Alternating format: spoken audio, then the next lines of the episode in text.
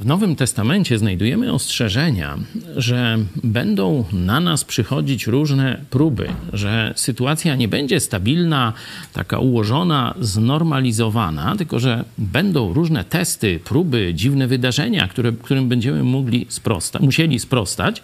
W liście do Efezjan dwukrotnie jest mowa, najpierw w liczbie mnogiej, potem w pojedynczej, ale chodzi o e, dłuższą też perspektywę o dniu lub dniach złych. Najpierw w piątym rozdziale, wykorzystując czas, gdyż dni są złe i przygotowanie na te dni złe, y, mniej więcej tak jest przedstawione, piętnasty werset. Baczcie więc pilnie, jak macie postępować, nie jako niemądrzy, lecz jako mądrzy i dalej jest mowa o pełni Ducha Świętego, o umiejętności rozpoznania objawionej w Biblii woli Boga. A dalej w szóstym rozdziale jest jeszcze jaśniej, jeszcze bardziej szczegółowo ta rzeczywistość pokazana.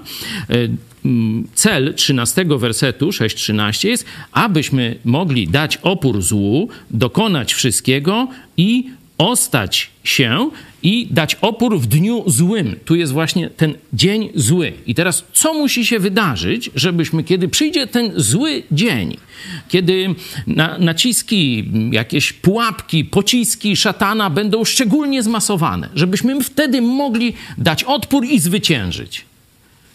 Nie swoją siłą.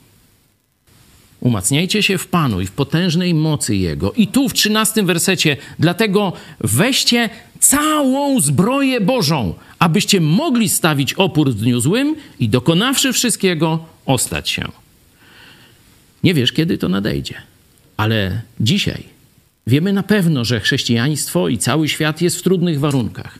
Dzisiaj chrześcijanie bez pasa prawdy, bez hełmu zbawienia, bez tarcza, tarczy wiary, miecza y, Ducha Świętego, Słowa Bożego, czy bez sandałów gotowości głoszenia dobrej nowiny, będą wystawieni na ataki.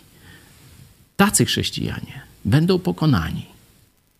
Dlatego pełna zbroja Boża to jest gwarant, żebyś ostał się w dniu złym, żebym ja ostał się w dniu złym. A zbroję to nie w niedzielę się nakłada. Każdego dnia, z rana, po przebudzeniu.